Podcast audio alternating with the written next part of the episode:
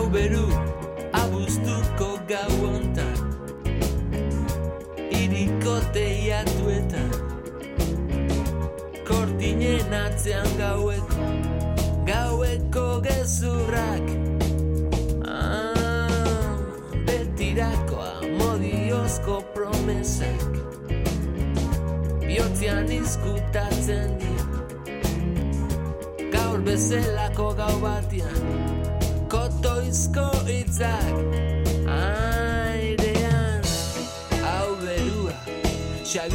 ¿Qué tal estáis? Bienvenidos a la Casa de la Palabra. Nos localizáis emitiendo a la medianoche a través de las sintonías de Radio Euskadi y Radio Vitoria. También estamos en diversas plataformas de podcast para que nos podáis escuchar en el momento y lugar que más os convenga. En unos momentos vamos a conversar con la ginecóloga tolosarra Justina Aguerre Gogorza. Reparte su tiempo entre temporadas trabajando en Osakidecha y salidas con diferentes organizaciones ma- humanitarias a países como Etiopía. Ha estado trabajando en campos de refugiados en este país, también en Yemen, también ha estado en Irak, en Irak después de que se fuera el Estado Islámico de Mosul, en Sierra Leona, después de que pasara por allí una mm, epidemia de- del ébola. Estuvo también en el Congo, en una zona muy aislada, en Kivu Sur, y ahora llega de República Centroafricana, en el que se da una situación de guerra civil.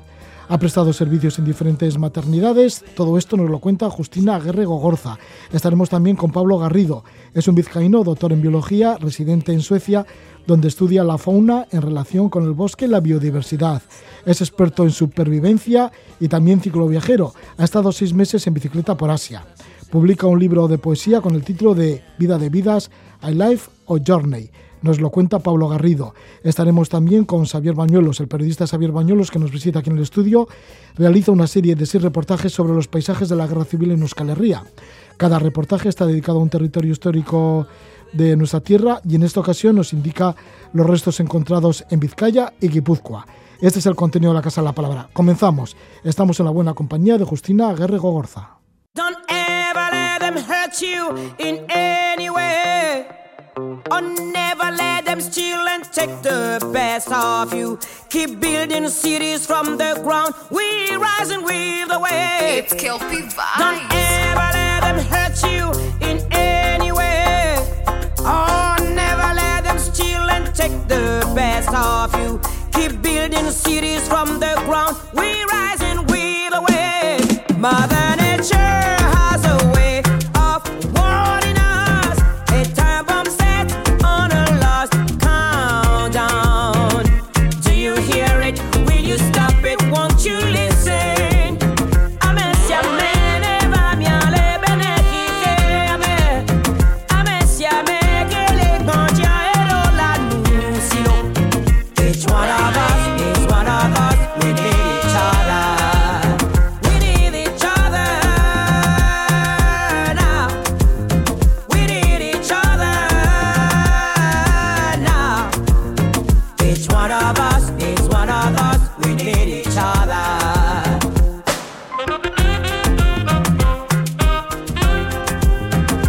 música de la cantante de Benín, Angeli Quillo, con el tema Mother Nature. Y estamos con una persona que ha estado en varias zonas del continente africano y también de Medio Oriente. Lo ha hecho además como cooperante. Es Justina Aguerre Gogorza. Nació hace 34 años en la provincia de Corrientes, en Argentina. Sus padres vinieron a vivir a Tolosa y ella reside en Donosti. Es ginecóloga, reparte su trabajo con temporadas en Osakidecha y temporadas como Médicos Sin Fronteras y otras organizaciones humanitarias, tanto en África como en Medio Oriente. Comenzó en el año 2017 en Etiopía, durante seis meses estuvo en Gambela, frontera con Sudán del Sur. Empezaron a crear una maternidad desde cero, luego ha proseguido por Yemen en una maternidad a 30 kilómetros de la línea del fuego. También ha estado en Sierra Leona, estuvo allí después de la pandemia del ébola, en Irak, en la ciudad de Mosul, la ciudad de Mosul devastada tras la presencia del Estado Islámico, allí también ha estado Justina. Y luego, bueno, pues se fue a un lugar muy apartado del Kivu Sur, en la República Democrática del Congo. Y más recientemente ha estado en República Centroafricana, en donde se vive una guerra civil.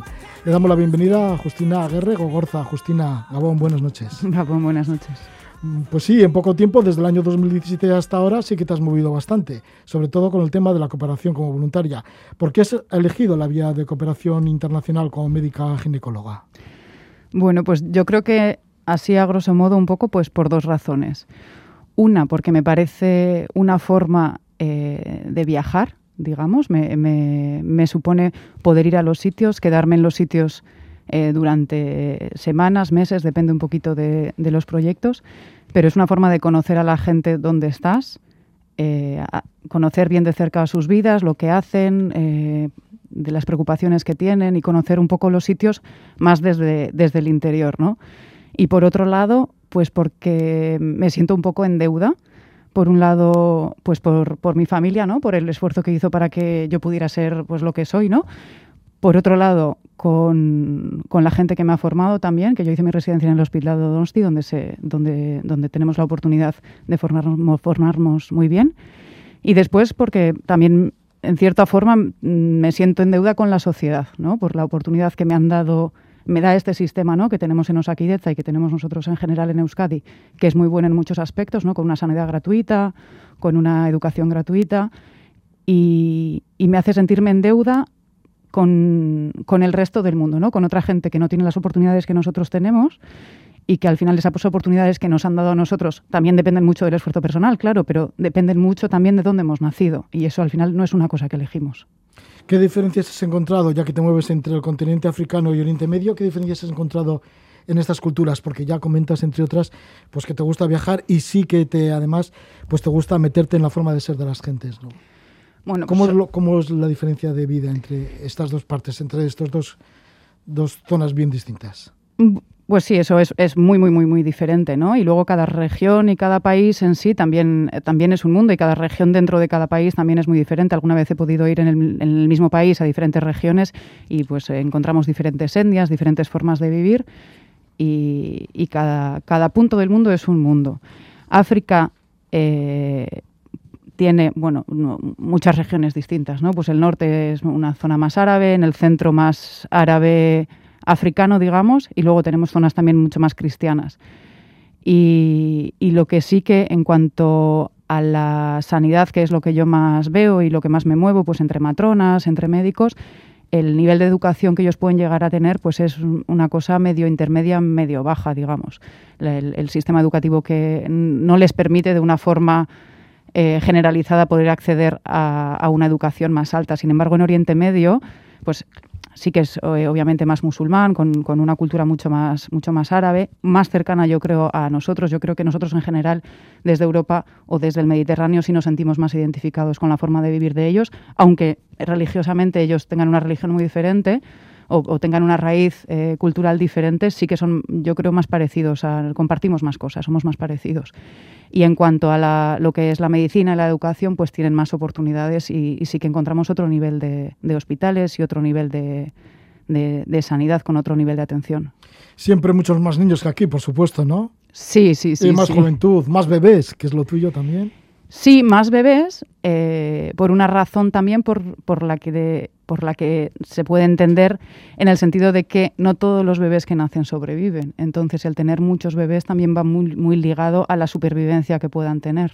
Por ejemplo, cuando llegaste a Etiopía, ¿con qué te encontraste? Porque claro, ibas quizá con una mentalidad, la mentalidad nuestra, ya sabías que te ibas a encontrar con algo muy distinto, pero ¿cómo fueron esos meses en Etiopía? Y además, empezar con una maternidad desde cero, Pues en una zona además con mucho campo de refugiado, ¿no? Porque estáis frontera con Sudán del Sur. Sí, en el 2017 pues era un momento en el que, el que había varios, varios proyectos en la zona, porque sí que había mucho, mucha movilización desde Sudán del Sur. Eh, pues eh, la maternidad no era exactamente empezar una maternidad de cero, sino que la maternidad ya existía y lo que nosotros empezamos a hacer es con, con MSF una ayuda a lo que ya existía, que era, eh, bueno, era terrible. Eran eh, un, hospitalillo donde no había agua corriente, había luz, a veces sí, a veces no. Y, lo primero que me chocó cuando llegué fue el olor. Era un olor a ser humano concentrado, con mucho olor a orín, el, entrar en el paritorio, que era una salita con una cama donde habían parido allí, mm, no sé decirte, miles de mujeres, donde había huellas de sangre eh, por todas partes de, muchas de ellas. Y el trabajo fue de cero el, empezar con la higiene, ¿no? Poder eh, empezar a poner agua corriente, poder poner una, una luz eh, más estable. Pues, por ejemplo, los quirófanos es un sitio que, claro, sin luz, sin tener una electricidad que sea eh, sostenible, pues es muy difícil trabajar. Al final muchas veces acabamos eh, operando con los móviles, con la luz que, que nos proveen unas linternas de móviles, porque los generadores son lo que son y dan para lo que dan, y a veces los cortes son prácticamente diarios. Entonces, eh, pues poco a poco y día a día, con el esfuerzo de todos los que allí trabajaban, pues limpiando un poquito por aquí, trayendo material por allá y así poco a poco hasta que después de seis meses la verdad que el cambio es muy grande. Para el final incluso teníamos un segundo edificio que habíamos podido construir. Así que mereció mucho la pena estar allí durante esos seis meses en, en esta zona de Etiopía, frontera con Sudán del Sur. Pero claro, luego has seguido yendo, esta vez en esa ocasión fuiste con Médicos y Fronteras, pero has estado yendo con Médicos y Fronteras y otras organizaciones a lugares muy extremos, ¿no? Como por ejemplo llegar a Mosul. Mosul después de que, de que fuera barrido por el Estado Islámico. En Irak, ¿cómo vas en el avión? ¿Cómo te encuentras? Porque estarás como algo nerviosa, ¿no? Pensando, bueno, ¿con qué me voy a encontrar? ¿Con qué situación me voy a encontrar después de una guerra tan fuerte?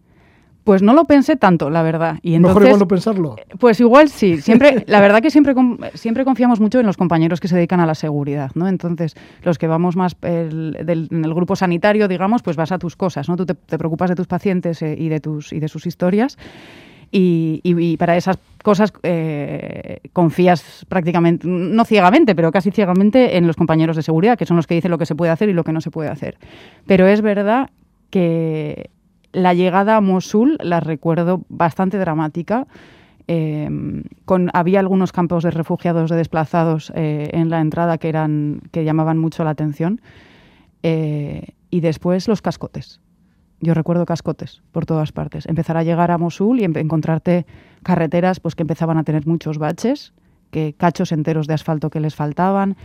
Y después cuando ya había edificios, cascotes por todas partes, edificios caídos con, con- con los hierros hacia afuera ¿no? de la- del, del- del corazón de las construcciones y, y los agujeros en las paredes de los edificios. No había edificio que no estuviera acribillado, ya fuera por metralla o por balas, pero la- el, el agujerito en las paredes con el cacho de, de cemento de alrededor caído por los tiros, eso me impresionó mucho. ¿Cómo estaban los ánimos de las gentes, de los ciudadanos de Mosul? Pues decaídos. Esto era ya cuando se empezaba a levantar un poco la ciudad. Yo fui a echar una mano porque empezó la, la población de Mosul empezaba a volver a la ciudad y los hospitales, la verdad, que estaban bastante desbordados, no daban abasto.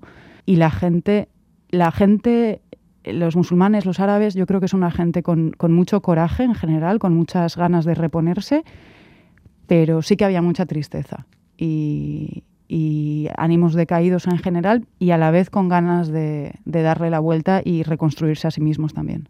¿Qué te contaban de la situación, de lo que habían vivido con el Estado Islámico mientras estuvo allí el Estado Islámico? Pues miedo. No es, no es fácil que la gente te cuente cosas, pero es verdad que, que las maternidades son como una pequeña comunidad al final y ahí eh, acabas teniendo muchas veces conversaciones. Al final compartes mucho tiempo ¿no? con las compañeras matronas y con otras compañeras y se crea un micromundo ahí y te acaban contando historias, eh, pues bueno, un poco fuertes. ¿no? Si me acuerdo de, de, la- de comentarte las mujeres, pues cómo pasaban miedo, bueno, no las mujeres solos, ¿eh? en general, pero miedo de que te entraran soldados en casa sin avisar, volteándote las puertas y a ver lo que estabas haciendo, lo que dejabas de hacer y, y también a, a buscar qué es lo que pudieras tener. Era a buscar, una, para robar. pues no, no sé decirte, no, No, sé ya. decirte concretamente qué es lo que... a no, buscar. al final las historias siempre pues te, la cuen- te las cuentan un poquito a medias también y se guardan los, los malos ratos malos malos que ellos han pasado muchas veces también se lo cuentan para se lo guardan para ellos no te lo cuentan todo todo pero sí me acuerdo del, del miedo de la Ya. gente lo contaba las historias con mucho miedo Igual no sé si solo a robar, pero sí también a buscar por si había alguna documentación o algo para, eh, posiblemente para achacarles, ¿no? Luego políticamente. Y en el caso de Yemen, porque Mosul lo has encontrado después, justo después de la guerra, pero Yemen durante la guerra. Y además no estabais Sí. muy lejos del frente. No, era una maternidad que era la primera maternidad después. No se notaba mucho en cuanto a la asistencia que hacíamos a las madres. Eh, no eran madres que venían del frente, claro, pero sí que, sí que se encontraban quemados, por ejemplo, muchas veces. Gente que venía del frente mm, eh, completamente, completamente quemada y, con, heridas de, guerra también. Teníamos otro hospital que estaba bastante cerca donde, iban a parar sobre todo los, soldados, así que lo nuestro era sobre todo eh, maternidad y, y pediatría. Y, y costaba mucho, las mujeres eh, tenían mucho miedo a venir porque era muy difícil moverse era difícil moverse en el sentido de seguridad y era difícil moverse pues porque podía haber por el camino puentes que, puentes que habían sido destruidos, carreteras que ya no existían, entonces llegar al hospital era difícil.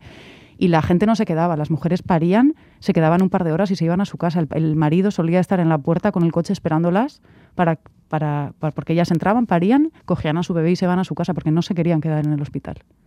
¿En dónde se ha encontrado algo más de alegría? Digo, porque esto de que nazca un niño siempre es como, vamos, es apoteósico. Alegría hay en todas partes. A pesar de todas las situaciones horribles, la alegría del, nacimiento sí lo hay en todas partes, pero va asociado a mucho más miedo del que podemos tener aquí con un nacimiento. Al final, aquí tenemos la suerte de tener el sistema sanitario que tenemos y las, mujeres no vienen a dar a luz con miedo porque no generalmente no, presen- no se presentan casos casos difíciles o casos extremos digamos. Pero allí pues las mujeres en general en el mundo las mujeres paren con miedo. Las mujeres es un momento donde pueden perder la vida muy fácilmente relativamente pero pero es un momento muy crítico en la vida de una mujer. ¿Cuáles son también algunos casos o algunos momentos de esto que sí vas a esos países para ver diferentes realidades, pero es que dices, esto no me lo podía ni imaginar? Uf, muchas veces. A ver, ¿alguno en concreto? Eh, joder. Pues cosas inimaginables. Es que, es que, mm, mira, por ejemplo, en Centroáfrica la última vez que he estado, teníamos una paciente que estaba muy grave, a como una hora de trayecto, y, el trayecto, el, trayecto se, la mujer debía pasar por una zona donde había unos, unos soldados y entonces tenía miedo de, de- ir al hospital. Y entonces la mujer a la espera eh, tenía una patología muy importante, una eclampsia, que son convulsiones durante el embarazo, y entonces eh, necesitaba llegar al hospital, dependía la vida de ello. Bueno, pues los familiares la cogieron y consiguieron a alguien que tenía una moto, un vecino, y, y- y la pusieron a la mujer que ya estaba inconsciente después de las convulsiones entre el motorista y un familiar que iba detrás y ella en el medio y se la llevaron una hora en moto por, por el monte, tipo sándwich, haciéndola tipo sándwich hasta que llegaron al hospital. Entonces, pues son sí cosas que te sorprenden de, de- cómo la gente saca valor de donde haya y saca fuerzas de donde haya para, para salir adelante y, y- y en este caso pues salvarse la vida prácticamente. Cuando vives todo eso, seguro que piensas, esto hay que se tiene que dar a conocer, hay que divulgarlo, ¿no? Digo, porque Pues- pues mira. se tiene que quedar ahí solo entre vosotras. Pues mira, por eso vengo, porque un compañero tuyo, una vez que me tocó hacer una entrevista, me dijo, si vas, pero si no lo cuentas, has hecho la mitad del trabajo. Y a mí venir me da mucha vergüenza y me da mucha taquicardia estar aquí, pero tenía toda la razón y desde entonces cada vez que me invitas a alguna, me invitáis a alguna cosa así, pues intento, intento venir. Bueno, pues muchísimas gracias por el esfuerzo. Espero que todo haya ido bien, ¿no? que no hayas estado muy nerviosa. Ahí todavía con las manos cruzadas casi, casi. Bueno, pues muchísimas gracias por estar con nosotros, Justina Guerrero Gorza, que eres ginecóloga, médica ginecóloga. Estás en ayuda humanitaria, has trabajado temporadas con Médicos Sin Fronteras, también con otras organizaciones humanitarias, tanto en el continente africano como en el Medio Oriente. Y mientras tanto, pues también estás trabajando en Osakidecha. Y ahí, bueno, pues ahí estás entre, entre esos dos mundos. Así que gracias por, por habernos hablado un poquito de algunas de tus vivencias y de cómo está el mundo sanitario en otras partes del mundo. Muchas nuestro gracias. planeta. Sí, muchas gracias por invitarme.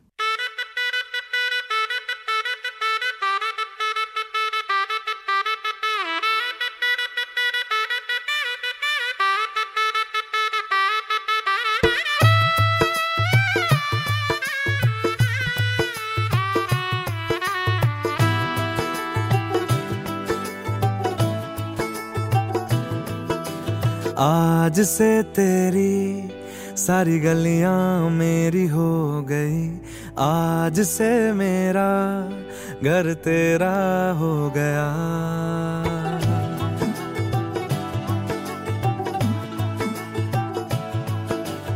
आज से तेरी सारी गलियाँ मेरी हो गई। आज से मेरा घर तेरा हो गया। आज से मेरी सारी खुशियाँ तेरी हो गई।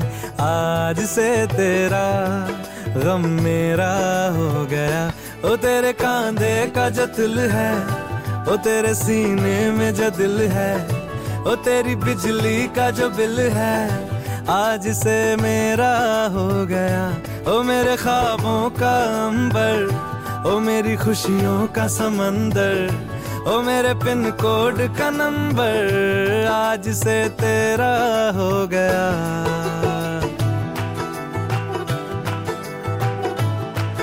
Es la música de Arejit Sitz, música que llega de la India y Pablo Garrido, nuestro invitado, ha estado por allí, por la India y entre otros sitios ha estado por el estado de Meghalaya y ha ido al encuentro de los Kasi, una etnia que construye los puentes con árboles vivos.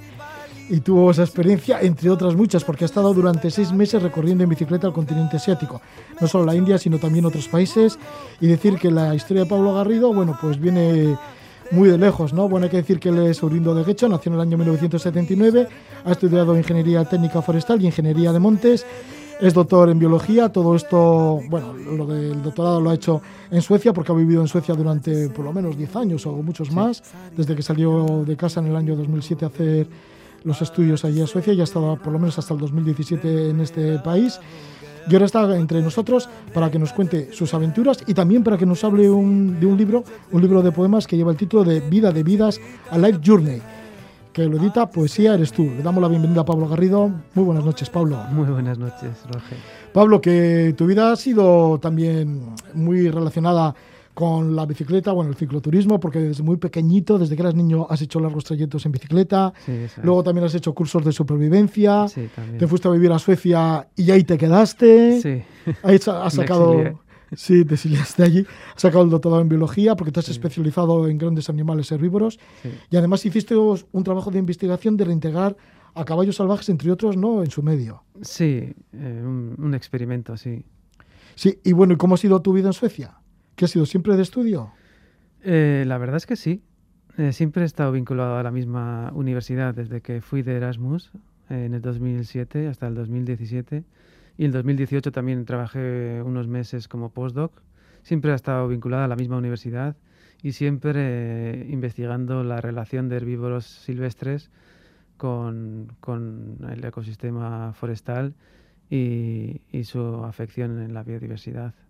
¿Y has metido también en reintegrar, en reintegrar animales salvajes en su medio? Sí, porque lo que tenemos hoy en día realmente son paisajes empobrecidos, ¿no? Hace, por ejemplo, 400 años, históricamente ayer, había en la península ibérica asnos salvajes, había, por ejemplo, en la cordillera cantábrica y en Pirineos eh, el lince boreal, muchas otras especies, toros, caballos, que existían hasta tiempos históricamente recientes y que hoy en día pues solo están los parientes, sus formas domésticas, digamos. Y esto tiene un efecto pues muy importante en la dinámica de los ecosistemas, digamos. Sí, y esto se está llevando a cabo también en Suecia. Eh, Volver sí, a su medio a animales que en otro tiempo sí, vivieron allí salvajes. sí. Vamos, de manera Hicimos un proyecto piloto con una raza rústica en peligro de extinción de allí, eh, un caballo que se llama Gotland Rus, y en, en tres años pues estuvimos investigando eh, la afección que tenía en, la, en el funcionamiento del ecosistema de pradera, de, la diversidad de plantas y de la diversidad de polinizadores. Un poco eh, el efecto global sobre el ecosistema de pradera. Y vimos que, lo, que, que tenía unos efectos muy positivos eh, sobre el ecosistema de pradera, convirtiéndolo en un sistema mucho más rico y dinámico y con muchas más interacciones y, y cantidad tanto de plantas como de animales polinizadores, insectos. Pablo, ¿y cómo ves la biodiversidad en Suecia? País que conoces bastante. Ya hemos dicho que llevas allí viviendo durante muchos años. Sí, bueno, el tema de la biodiversidad en general, pues eh, está muy poco valorado, incluso en Suecia, porque eh, hay que darse cuenta que aunque ellos tengan una mentalidad conservacionista mucho más desarrollada que en España, pues el 90% de la superficie forestal es productiva. En, en consecuencia, eso tiene, tiene efectos directos en la biodiversidad, reduciéndola drásticamente. Sí, ya has conocido y ya has palpado mucho de las zonas así muy boscosas de, de Suecia, por ejemplo, el Parque Nacional de Sarek, en donde has estado caminando durante tres semanas en solitario. Sí, el año pasado hice una, sí, una, una caminata solo durante tres semanas, eh, porque ya lo había intentado varios años anteriores, pero por razones climáticas alguna vez no había podido ir porque seguía siendo invierno en julio. Entonces, y otra vez también que llegué, pues en 10 días no me dio tiempo a visitar nada, así que esta vez iba centrado a poder visitar pues por lo menos una parte significativa de, de una de las últimas áreas salvajes europeas. Sí, porque esto lo podemos situar al norte del Círculo Polar Ártico, en Suecia, y además, claro, al ir en verano, pues no, no había noche. No, claro, sí. Entonces es eh, muy interesante. Eh, duermes cuando estás cansado, pero no tienes la limitación de buscar un refugio porque, porque ya no hay luz. ¿Cómo lo haces cuando te metes en el bosque? ¿Cómo lo haces para, para caminar en solitario? ¿Cómo te vas orientando? Porque claro, ya desde muy pequeño también has dado cursos de, de supervivencia en los Eh, Pirineos. sí, sí, sí, bueno, sí, en realidad pues la orientación he aprendido desde pequeño eh, con mi padre. Sí, cuando tanto- tenías 14 años o así, ¿no? Nada más. Sí, cuando tenía 14 años hice el primer curso de supervi- supervivencia, pero ya había aprendido orientación porque mi padre ya había hecho anteriormente ese curso, entonces había ido con él desde los 8 o 9 años eh, pues por la cordillera cantábrica eh, siguiendo los pasos del oso pardo, de los pocos que quedaban por entonces. ¿Ah, sí? ¿Visteis al oso pardo? Eh, no, pero siguiendo sus pasos, digamos, en los hábitats que tenían la calidad suficiente como para albergar la especie. Sí, fíjate, y además con tu padre sí que también hicisteis largos trayectos. Sí, Os fuisteis desde Guecho hasta las montañas de... hasta Sí. la montaña palentina. sí, sí, sí. ¿Y cuántos años tenías? Pues creo que tenía 8 o 9 años. Y luego también en bicicleta habéis hecho largas travesías cuando tenías que 10 años o así, por la península ibérica. Sí, la siguiente así larga eh, fue en el 92, tenía 13 años. Y sí, hicimos más de 2.000 kilómetros Fíjate, tan pequeño.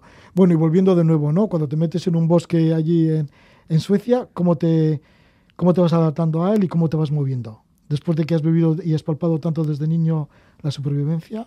Bueno, la verdad es que esos bosques eh, son bastante más sencillos de, de caminar porque, bueno, por lo menos de orientarte, de caminar no tanto, pero de orientarte sí porque tiene unos valles glaciares enormes. Entonces la orografía está muy marcada y seguir un mapa y la orientación con, en esas, con esas características y en esas condiciones, pues la verdad es que es bastante sencillo. Y bosque en sí mismo, pues solo hay en las partes bajas de los valles. Lo demás son bosques ralos, con poca vegetación, o zonas de tundra a un poquito más de altura, entonces hay mucha visibilidad y, y sobre todo eso, eh, la sensación de, de pequeñez, ¿no? De, de que no somos nada, porque son enormes extensiones de terreno. Sí, porque estamos hablando del Parque Nacional de Sare, que es muy montañoso y con más de 100 glaciares. Sí, exacto, sí, sí. Y eh, también está el pico más alto ahí de Suecia, que tiene 2.011 metros. ¿Ibas sin GPS ni nada? Sí, sí, con una brújula y con un mapa. Con una brújula y un mapa. Bueno, ya eres experto en a la brújula no se le gasta la pila. Sí, sí. Y luego, ¿cómo decidiste irte en bicicleta por el continente asiático? Que has estado durante seis meses. Bueno, eh, eso lo Esto a partir de 2018 fue, marzo de 2018 para Sí, adelante. ese viaje in- lo, lo inicié cuando terminé justo el doctorado y digamos que se generó o se fraguó unos años antes cuando, cuando por causas de salud dejé de trabajar y me tomé un tiempo libre y, y conecté con la naturaleza ¿no? a otro nivel, digamos. Y en ese momento pues decidí que iba a terminar el doctorado cuando pudiese y al terminarlo pues iba, iba a encaminar mi vida por otros derroteros y darme un tiempo para mí mismo. ¿Cómo fue esa conexión con la naturaleza? Bueno, pues la verdad es que lo que me pasó es que mm, llegué a un punto que mi cerebro no paraba de, de- de estar activo, ¿no? Y me forcé de alguna forma, esos primeros días de bici, a solo estar en ese momento, a intentar acallar a la mente.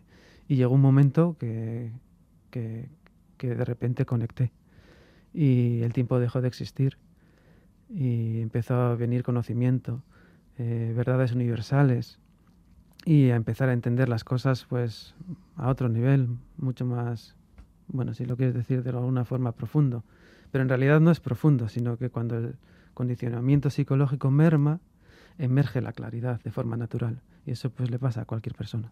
Sí, esto fue en Suecia, ¿no? Antes del viaje Sí. por Asia. Sí, Sí. ¿Y también fue en bicicleta cuando descubriste esto? sí, Ajá. fue en el 2015. Hice también tres semanas en bici por el norte de Suecia porque quería ir a Sarek, pero estaba demasiado nevado como para ir con el equipo yo que tenía, ¿no? Muy básico.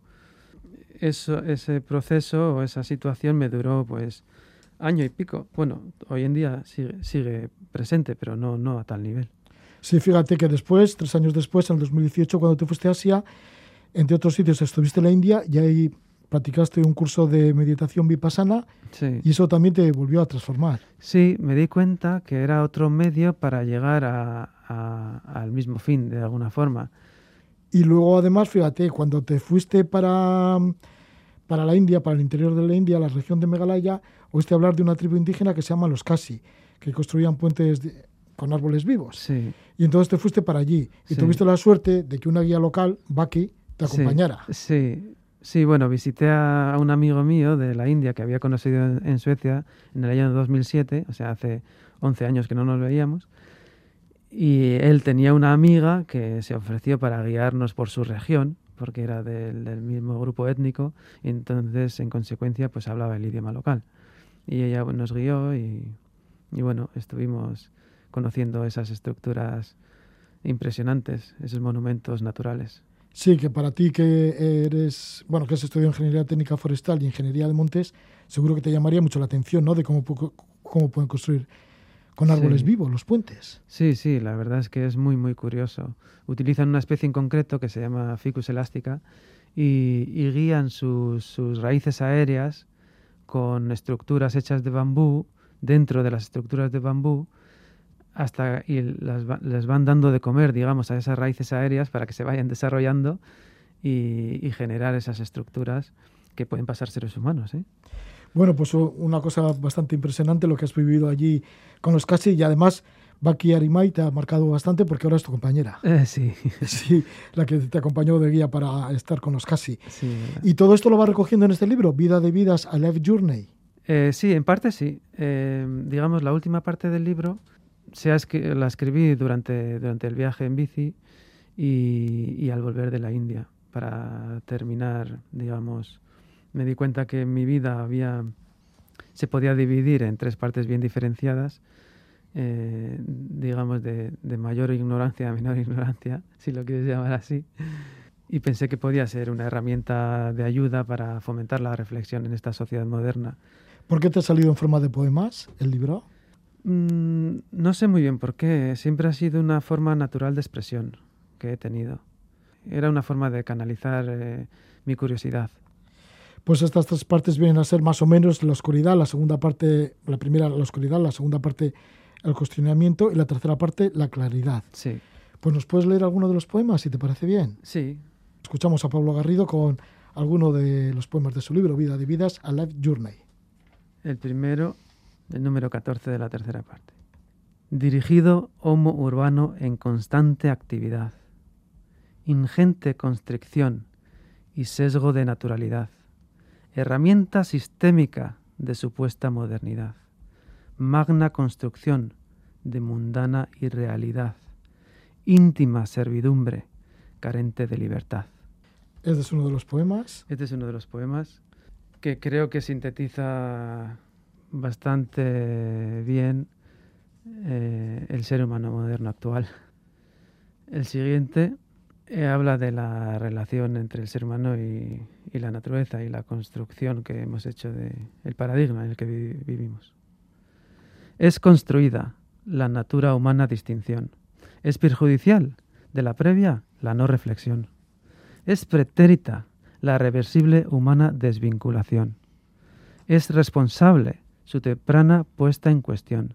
Es necesaria su absoluta y pronta disolución. Y ahora para terminar otro pequeñito del sentido de la vida. En atención total, en presente, se revela liviana y paulatinamente la verdad de la vida pasada y presente, la conexión vital de energía permanente, la condición natural de unión consciente, la nula diferencia de todo ser inherente. Pues estos son tres de los poemas de este libro que nos trae su autor, Pablo Garrido, Vida de Vidas, A Life Journey, que lo edita Poesía Eres tú. Pablo, pues muchas gracias por contarnos un poquito de tu vida y por relatarnos, por narrarnos esos tres poemas. Pues muchísimas gracias a vosotros, Roge.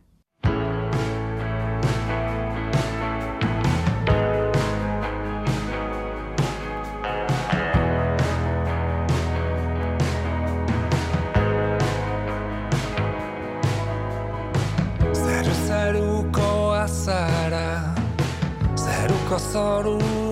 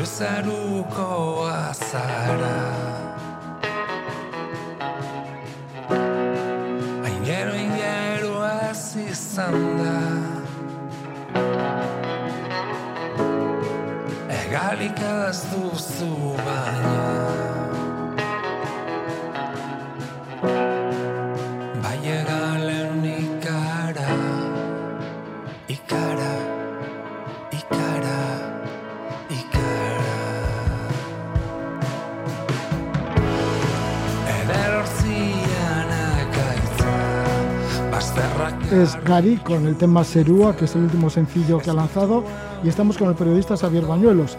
En otras ocasiones nos ha ilustrado sobre los viajes que ha realizado por diferentes geografías del mundo, pues es un incansable y entusiasta viajero. En los últimos seis meses no se ha ido muy lejos de casa, se ha dedicado a investigar los paisajes de la guerra civil en Euskal Herria.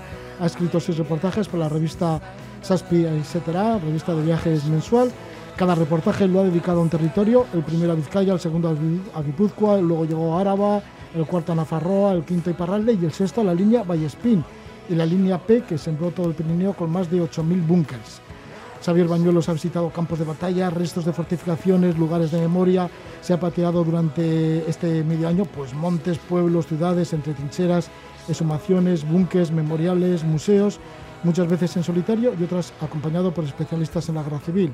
Puedan ser historiadores, arqueólogos, prospectores. Estamos con Xavier Bañuelos para que nos hable de estos paisajes de guerra civil en Euskal Herria. Xavier Bañuelos, Gabón, buenas noches. Caixo, Gabón. Caiso, bueno, pues son reportajes que están apareciendo en la revista Saspi Asitera y creo que falta ya el sexto, ¿no? El último. Sí, efectivamente, que aparecerá en septiembre, o sea, ya en nada, dedicado, como has dicho antes, a la línea Vallespín y a la línea P.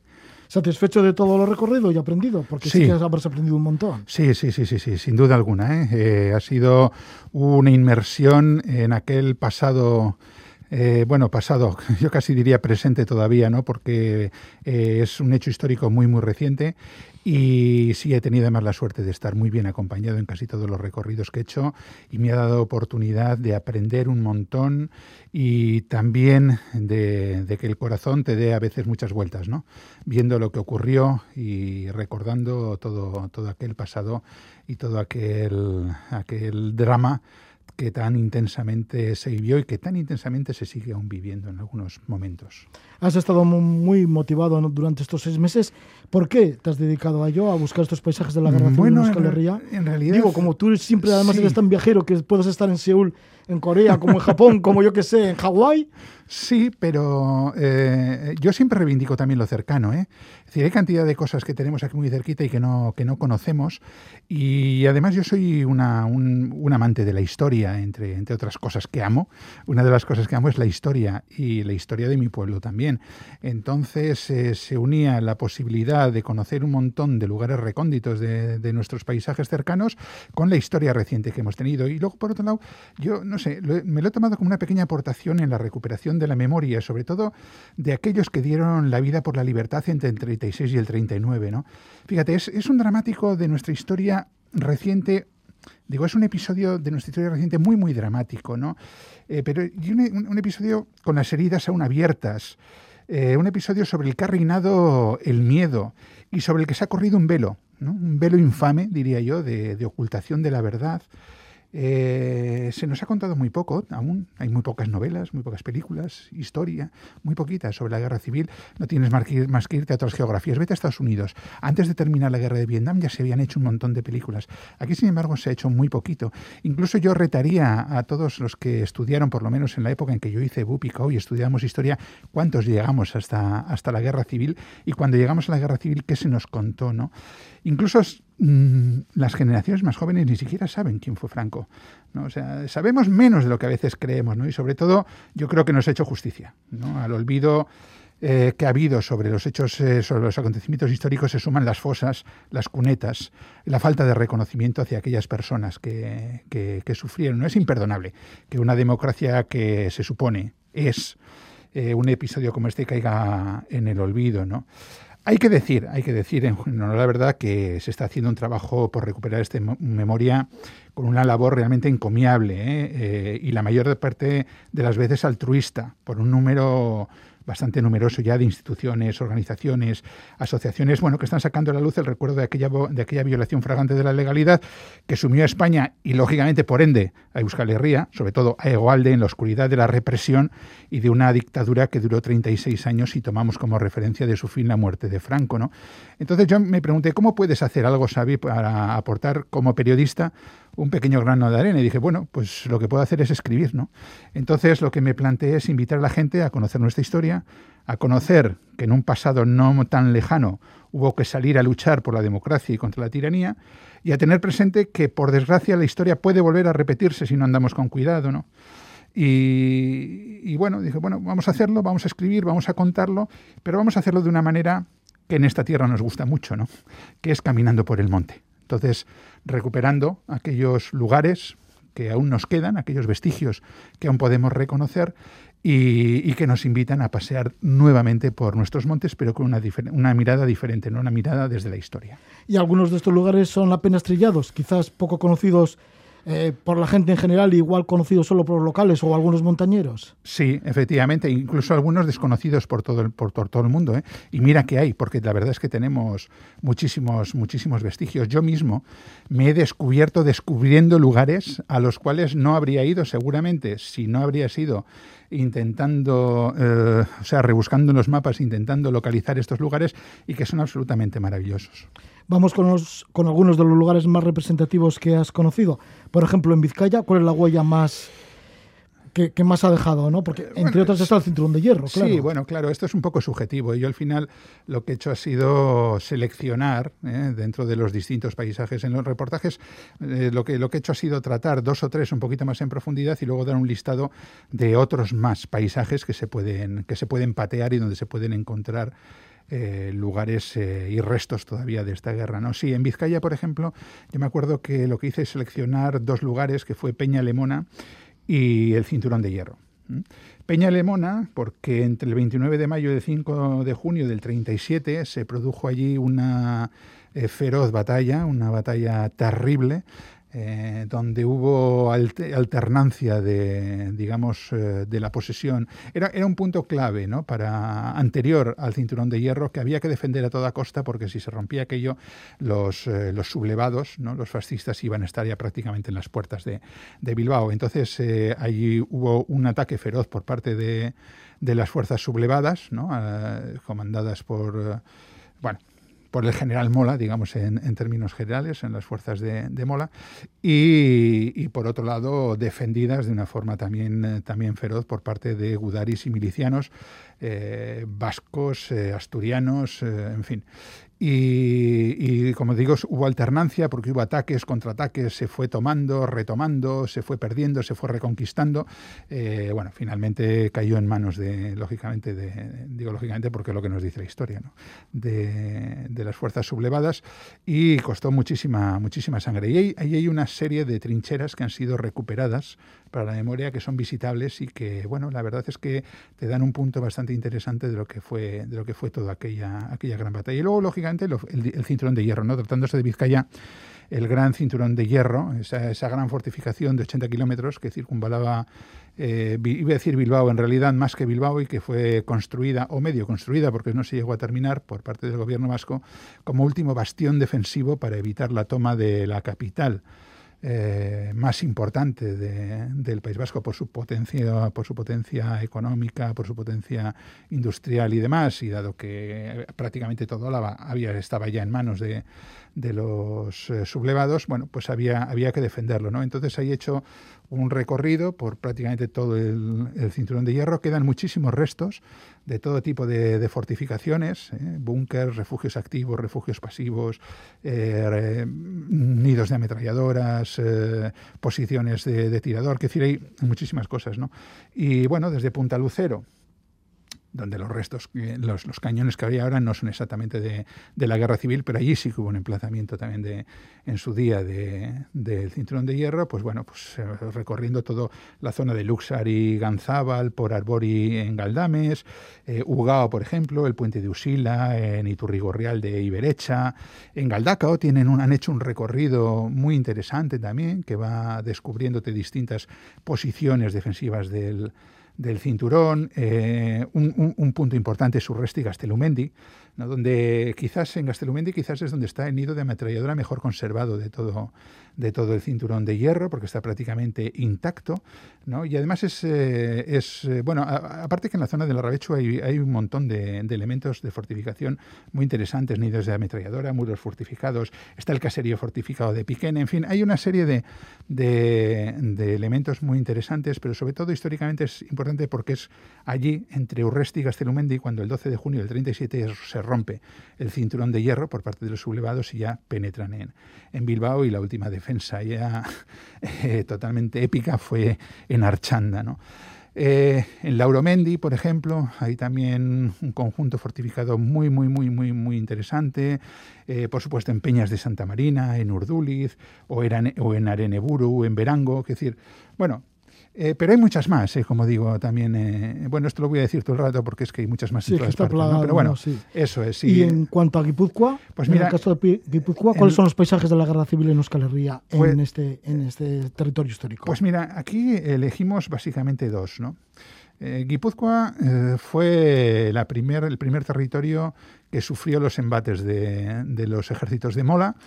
Prácticamente, según se inicia el alzamiento y se, inicia la, guerra, lo primero que hacen es ir a por Guipúzcoa, sobre todo para cerrar la frontera con, con Irún, ¿no? Y entonces, pues bueno, avanzan de una forma brutal y prácticamente en mes y medio más o menos eh, llegan a, a, a la frontera con, con Vizcaya. Se dan también unos ataques muy fuertes en todo, en todo el territorio.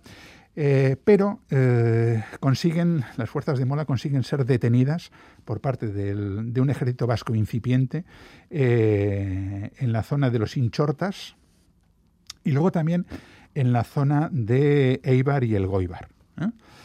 ¿Eh? Entonces, ¿qué he elegido yo? De esta primera parte de, la guerra en, en Guipúzcoa, pues el macizo de Andacha y el monte Hernio, lo que se llama la línea Saseta, que fue una de las primeras líneas defensivas que se organizó en Guipúzcoa para evitar el avance de los sublevados, por ejemplo, los montes Murguil y Belcoaín, Andasarrate, la ermita de Santa Marina, Venta de Zárate. En Venta de Zárate, por ejemplo, el, el caserío es increíble, tiene un obús metido en la, en la pared, ¿no?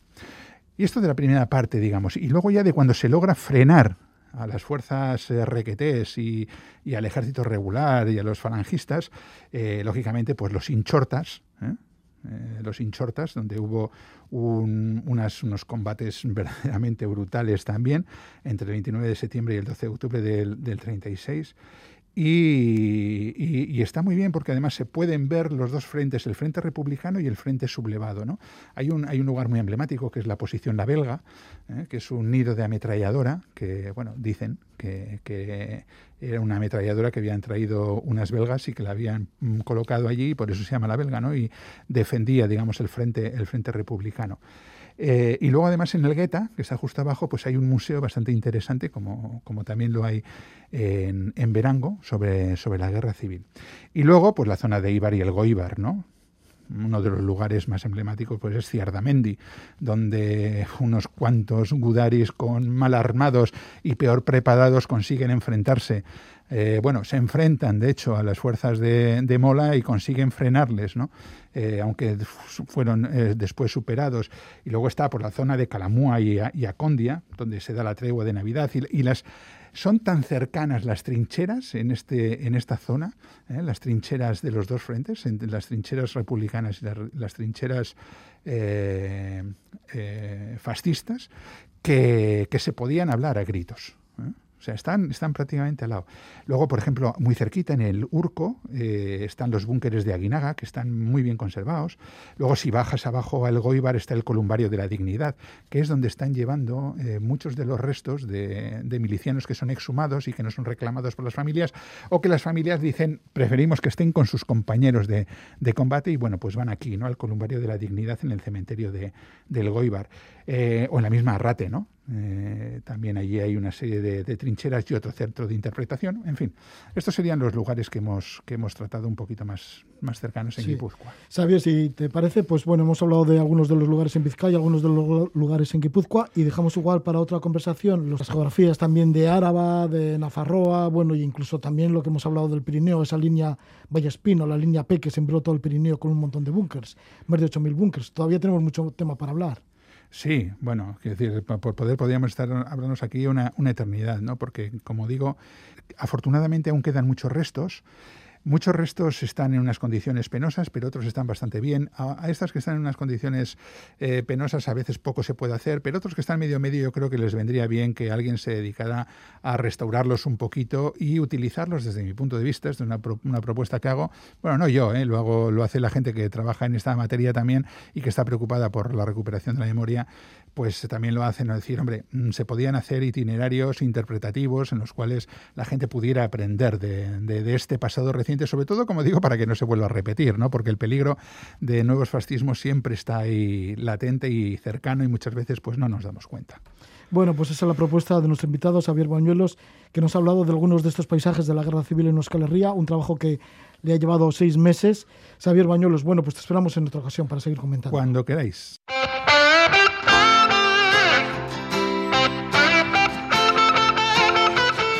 El tiempo se nos ha echado encima, dejamos la conversación con Xavier Bañuelos y nos vamos con la guitarra de Paul Gilbert. Esto es uno de los temas de su último disco. Que disfrutéis de la noche, dulces sueños y buen amanecer.